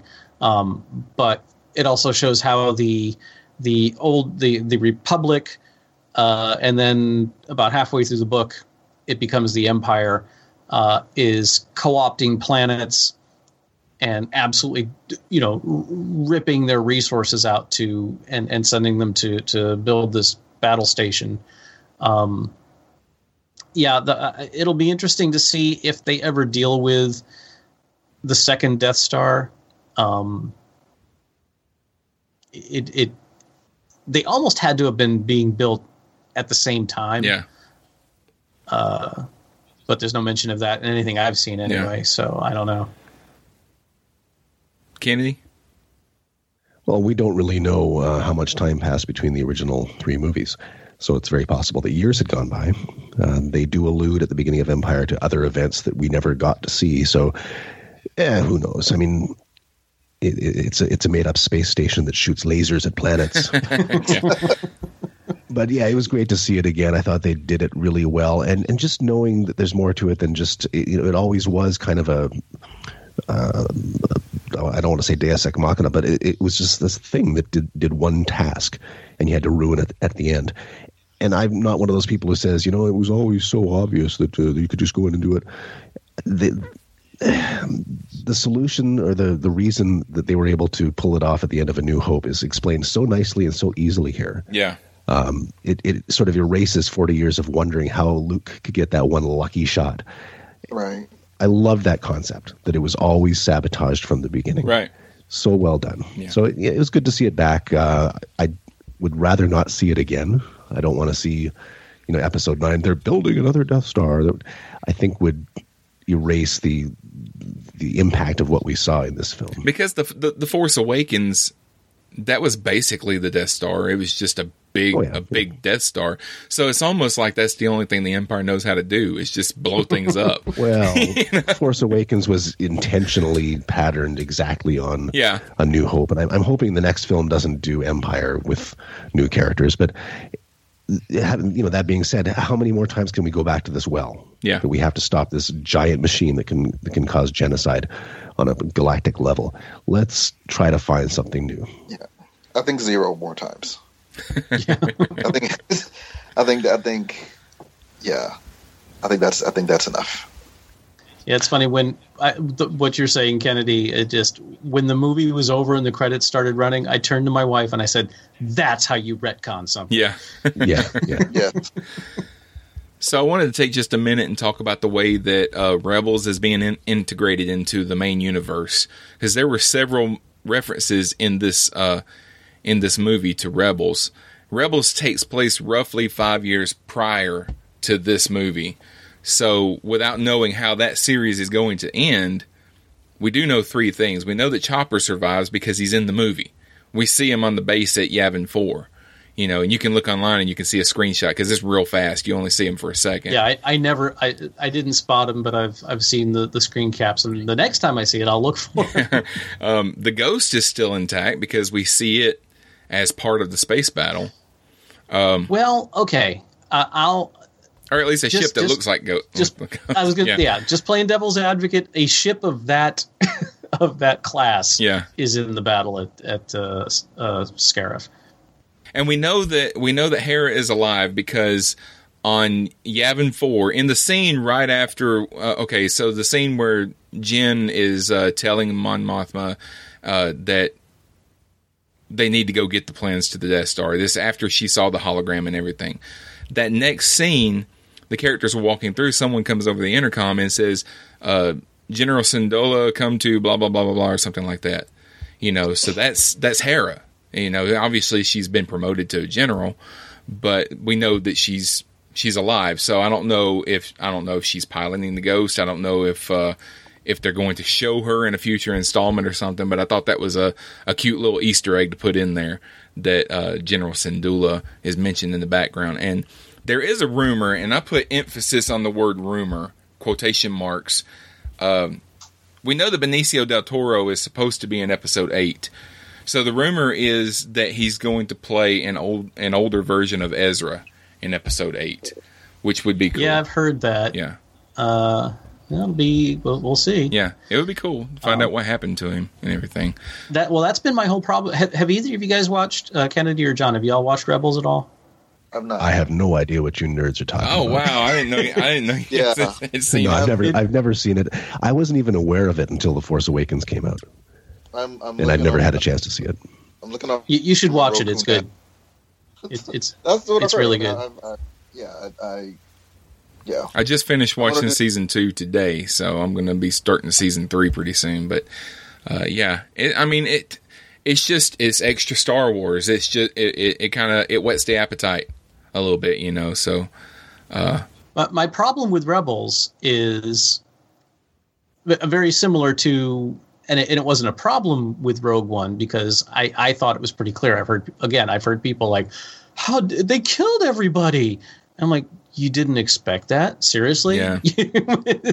um, and that's my problem with Rebels is I'm like, okay, now now we have a little bit of, of you know, at least if General Syndulla was Hera, assuming she's the only person with that name, um, you know, at least she's alive prior to the Battle of Yavin four. Um, but, like, a lot of the characters in Rebels... It would be very, you know, I'll I'll grant that maybe Ezra could go to ground, but like Kanan cannot survive the series because if he was alive at the time of A New Hope, there's no way he wouldn't be involved. Yeah, I can see uh, that. Yes. So it's like I'm watching this going. Now they did they did set up that the, the I forget what uh, what's the big guy's name. It's uh, no, if you hadn't asked me, uh, I know it.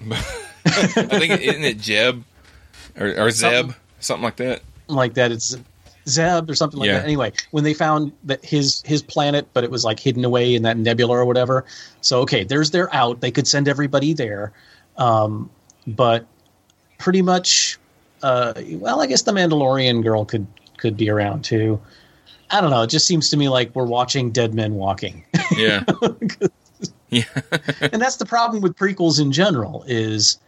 Uh, you know, you, you if these characters don't appear later on in what you've seen, there's got to be they either they either don't survive what you're watching, or there's got to be hopefully a good reason why you don't see them later. Um, I, I was I was so impressed with Rogue One that they had the stones to just kill everybody. Yeah, which is yeah, which is what makes sense. I I loved that, that you know again that last third of the movie. Is some of the best filmmaking like I've ever seen in my life. It was fantastic. And I loved that every, you know, typically, you know, you get to the, the big climactic battle and there's like maybe, okay, we guys, we got to take the hill. Once we take the hill, you know, we'll capture the flag and we'll win the day. And so there's like one obstacle, there's one big obstacle and maybe like a side obstacle to keep you, you know, from getting off the hill. Every step, every every group had their own thing. Every, you know, it was, every, every scene was a Hail Mary. It's like, oh, shit, that didn't work. Okay, well, let's try this. Oh, shit, that didn't work. Let's try this. And it was all just based, it was, it was just sheer force of will that got the plans out. It was, and at a certain point, like, okay, like everybody, okay, I'm going to die, but at least I can move the ball this far. Okay, I'm going to die, but at least I can do this one last thing. You know, it was it was great. It was it was absolutely perfectly done. Now, I did find watching it the second time that, and I'd heard some criticisms because uh, when I watched it the first time, I avoided any and all press about it other than trailers. Uh, so watching it the second time, some of the criticisms that I'd read were, were sort of resonating. It did very much feel like a video game in that, you know, it was like fight a bunch of these N P Cs, get to this point, you know, mini boss or mini puzzle or whatever, get to this point, another another thing to, to overcome, et cetera, et cetera. And I do I do have to agree, the which was one of the stupid muffins ever. Like your your main communications connection is this panel sitting out in the middle of the yard with this giant freaking switch on it that might as well have a Wile E. Coyote button pointing, you know, arrow pointing into it, saying push this button. yeah, yeah. I think some of that probably comes from the we're, we're we're probably at a point now where a lot of the people that were writing this probably grew up on video games as their primary source of entertainment. So, so that's probably and the fans too, right? Yeah, they have to sure. appeal to, to kids today. Yeah. So. so that's probably why some of that works out. But I, I did like that this was Star Wars. This was a war movie. There weren't any Jedi. It was the rebellion versus the Empire. And uh, it wasn't a story that really had to be told, but I'm but I'm glad that it was, because, like we said, it, it did answer the huge question of why was it so? Why did the Empire put such a blatant flaw in their in their massive space station and everything? You guys have any uh, any final thoughts about Rogue One? Uh, I am. You know what? Just a side note, side observation. I like that. Um, Again, the main rebel spy guy uh, with the French accent. Yeah, that he he just, you know, you see him, you know, he shows up and you think, okay, he's he's uh, um uh, he's like he's like okay, you think he's like he's like Poe Dameron, okay, he's he's a rebel, he's and then he kills his informant. He just, you know, spoiler, he just he just slays his informant, you know, because it's more convenient to help him escape. I'm like, oh, okay, that's that's different. So that's who you are. Okay, yeah, yeah. I, I like that it redefined your boundaries for the rebels. Like, okay, well, I guess they are kind of terrorists. I guess. Okay, fine. Yes. Technically, one man's terrorist is another man's freedom fighter. Yeah. Exactly. Yeah, you're only a terrorist until you win. Then you're a patriot. True. Yeah. Um, True. But yeah, like I, I like that, and, and so later when, you know, the rebel forces are, you know, kind of squabbling and basically take, one could say the smart way to make the smart decision, and one could say the cowardly decision, and like, yeah, I'm not doing that, and I'm not doing that. I, I it it set it up that there is this, you know, they're not this unified rebellion. They're, um, you know. scattered people who are just kind of fighting for their own interests until until Rogue One, you know. I, and, I, and I think, you know, that was truly the birth of A New Hope. Yeah. Cue the music. Oh. that, that, that's a really good point, though, because by the time we get to a, The Force Awakens, we're discovering that, you know, the rebellion became the, the new Republic. But there's splinter factions within that too. So all of these old wounds that go back to the um, the previous iteration are still around. I mean, what do they call Leia's group? They're the Resistance. So there's a whole other tier of rebellion within the rebellion. It was probably always there, and we got a sense of that in this movie with the the infighting and the bickering and the politics of the old senators trying to figure out exactly how they should proceed with that. It was fantastic. Yeah, they did. Well, They, they, I'm sorry. They, um, they ousted, you know, Forrest Whitaker for being, you know, too militant. Like the, there was no, they, they hadn't worked it out yet how they were going to be as a force. And I, and I think this was, you know, um, a big part of what this movie did was, was kind of, um, catalyze them, I guess. Yeah. I, I just loved, I loved seeing all the old hardware again. Oh, yeah. uh, you know, the, the the Force Awakens was fun, but it was, you know, it, and, and, you know, TIE fighters were great, but they were just a little different. The X-Wings were great, but they were a little different. I thought it was awesome seeing the stuff that we grew up with on the screen again doing new stuff. I loved how they took unused footage from the final battle in yeah. A New Hope and used it in this. Uh That was awesome seeing Red Leader and Gold Leader again. Yeah, that was cool. Uh, and I didn't even realize what I was seeing the first time I saw it until I read stuff about it later, because I tried to stay offline. Oh, really? I was I was like slapping my wife's like, look at that. Yeah, because I tried to stay offline before I saw it because I didn't want to be spoiled. And then after I went and read some articles and I realized, oh, they're they're they're using some uh, some footage that wasn't used, because obviously they can't use. They can't reuse footage from the original three movies because those movies are all owned by Fox. Those are Fox movies. But this unused footage is owned by Lucasfilm, so it's theirs now. So they can they can take yeah. all that unused stuff and they can and can, they can repurpose it, and that was pretty cool. Oh wow, I didn't even think of that. Yeah, and and I've got to say the the ha, driving that Star Destroyer into the shield generator, that was just. Uh, oh my god, that was so cool. That's what I'm saying. Yeah, everybody had, was everybody was doing a Hail Mary. Everybody yeah. like at a certain point they're like, you know what? Let's try this. Oh, sorry. Yeah.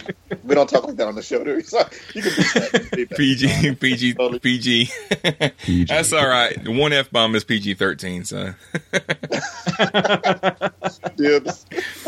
Yeah, I think but the biggest takeaway from this, though, is I had a lot of trepidation, first of all, when I heard that Disney had, had bought Lucasfilm, because, you know, I love Disney, I love Marvel, I love everything they do, but my fear was this saturation that they've already talked about, a movie a year, which for someone like me who had the three movies and then had to wait, what, fifteen years for three more and then wait again, I was worried that it would it would kill it.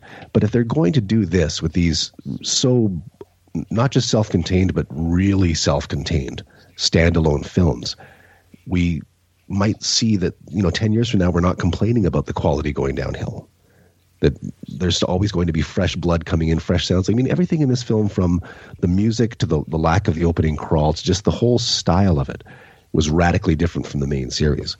And, you know, there's going to be duds. There's no way around it. Woody Harrelson is going to be in the Han Solo movie, so make of that what you will.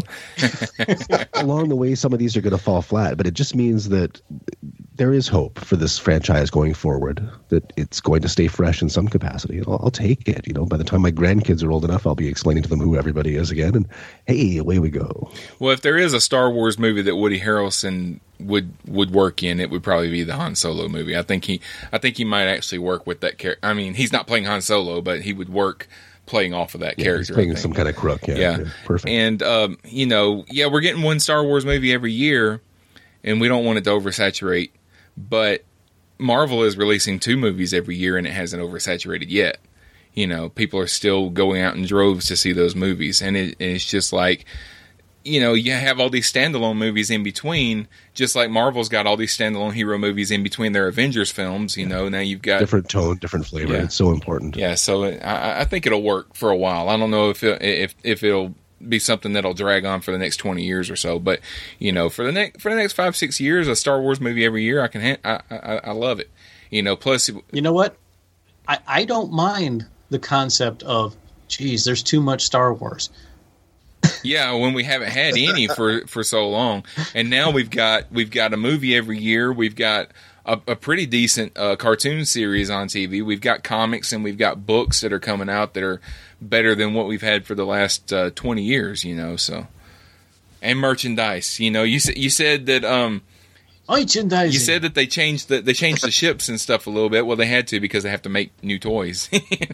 They want their yeah. they want their new toys to look a little bit different than their old toys, you know, so people will go out and buy them. But okay. I I had a uh, question. Okay.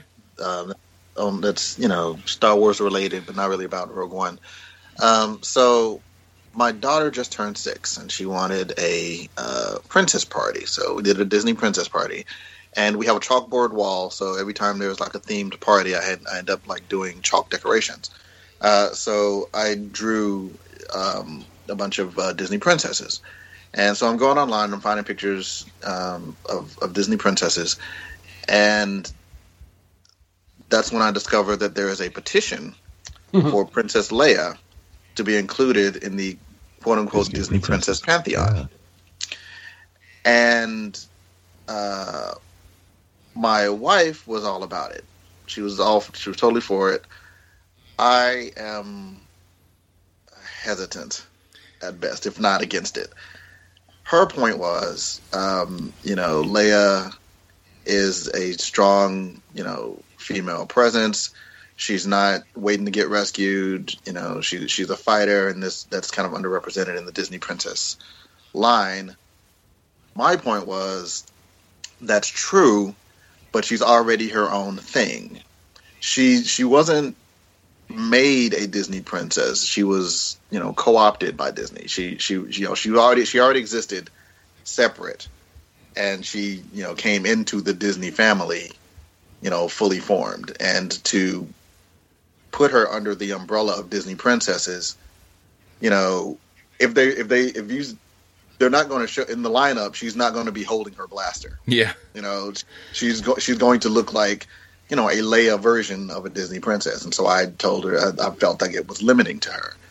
Uh, so I, I, I open that to the floor. Where where do you guys stand? I think that... Oh, man, my, my house is full of Disney princesses. Yeah. We've got stuffies and plushies and dolls and doll oh, no, houses not, and posters. I'm not, anti, I'm not anti-Disney princess. No, no, I'm totally into this. I'm just I, I'm just surprised that, first of all, I haven't heard of it, but also that my daughter, who is obsessed with this stuff, hasn't said, made the connection that Princess Leia is a Disney princess. So I, I have no doubt that I'll be at the Disney store next Christmas and there'll be little plushies with little bun hairdos and holding a tiara and a wand, right? It, it's it's going to happen, and it's fine. It's it's what it is. I've seen pictures online, like comics online, of all the Disney princesses kind of together and laughing and doing their thing, and Princess Leia kind of over to the side, just, and she's just saying, no, no, just no. And, uh, you know, I mean, I don't have a problem with it, but the Disney princesses are part of a series of animated films that are geared towards small children mostly. And Star Wars is not an animated film. And I mean, it's made for it's made for kids and adults, but it's not generally targeted just at little children, because there is, you know, violence, and there there there's a lot of which there's there's violence and death in the Disney movies, but not to the point of watching people, you know, yeah. ra- ram a a, a, a a lightsaber through their father's stomach, you know, that kind of stuff. But uh, so I don't know if I would call her a Disney princess, especially since in The Force Awakens she's not a princess anyway. She she goes by General. You know, she's not even being called. All, ab- all about selling the toys. Yeah, all that's, true. that's true. That's true. uh, you know, of all of the silly things to put our focus on, um, I you, you know spending an hour and a half talking about Star Wars. Well, true, true.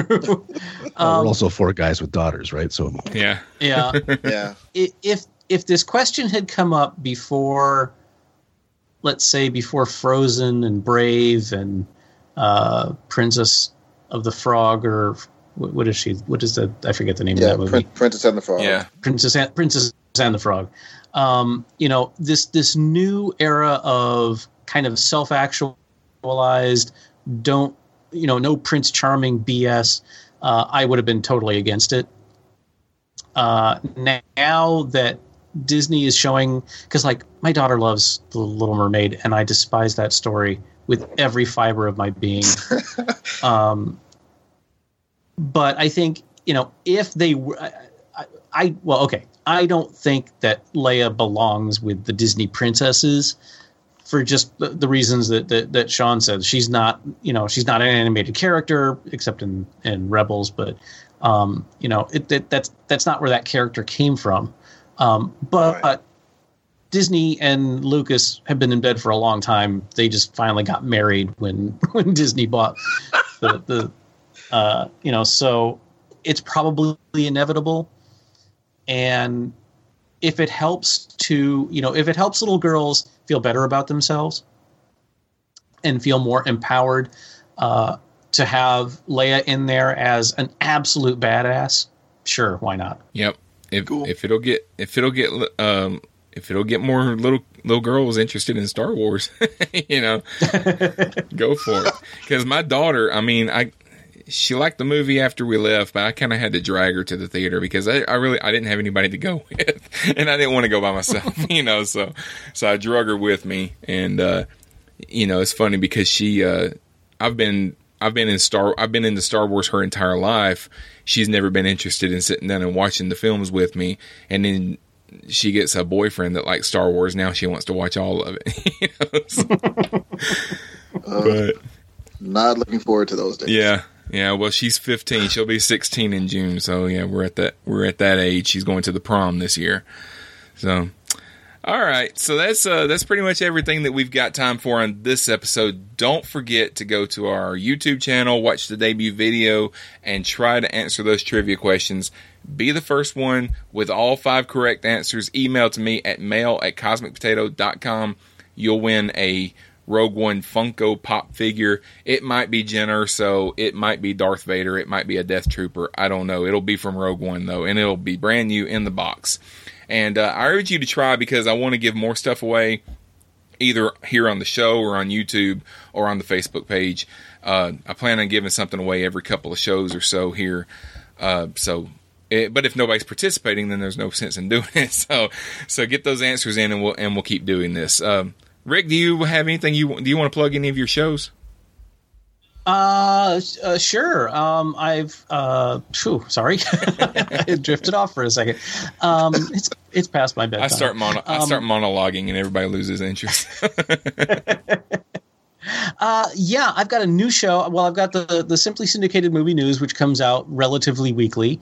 Uh, I've got the Seventh Chevron, which is my Stargate podcast, which comes out every other week or so when we actually make it happen.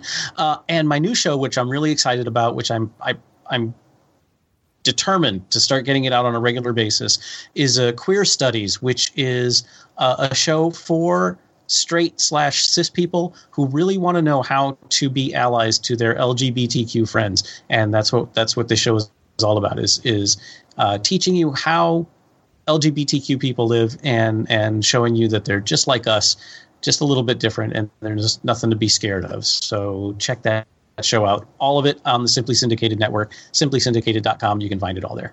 And you and and folks, you you do learn things listening to it, because I listened to the first episode and I was oh I didn't know that I didn't know that you know, because it's it's things that I'm learning stuff on. Yeah, it's it's things that you you don't feel comfortable asking because you don't want to be seen as being insensitive, you know. And then but but to have it just explained to you, it's it, it's it, it's it's really good. I enjoy I enjoy the show. But um, K- Kennedy, you have anything you want to plug? I think everybody should line up to see the new Chips remake movie.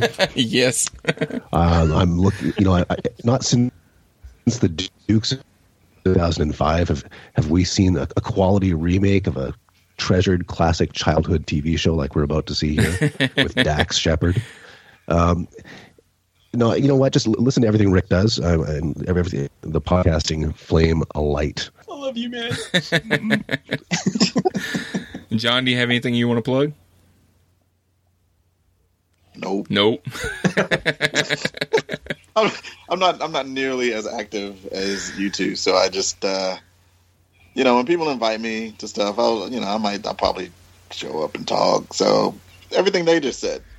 You want you want to you want to come up with a haiku to give us at the end? Uh, no. Okay. but but but I did I did. Um, I did come up with uh, a little something. Okay. Uh, so, you know, you, you, you've launched the YouTube channel, and I've been, um, I've been thinking of like taglines.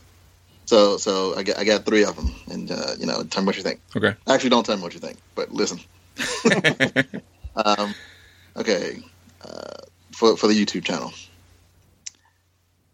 uh, Cosmic Potato. Now with more eyes, because it's YouTube. Oh, Cosmic Potato, the smell from the underground. And finally, last but not least, Cosmic Potato Part Two, Tuber Continued. Oh. I knew I knew you were going to say tuber and something. I didn't know it's not a it's to. not a tuber or something like that. It's not a tuber. Yeah. I worked hard. I worked hard to get some spud in, but I just, just couldn't do it. Yeah. Of course, you can listen to all of our past episodes by visiting our website at cosmic potato dot com or subscribing to us on iTunes, Stitcher, or Podcast Addict on the Android store. Make sure you rate the show and give us a review so that we can make the show easier for people to find in the future. And uh, thanks to uh, Rick, Kennedy, and John for being here. And thanks to all of you for listening. We got some good topics planned for two thousand seventeen, so make sure you check in often. And be sure to join us on the next episode of Cosmic Potato, the Super Fan Talk podcast, when you might hear John say... No, that was it. That was the thing I just did.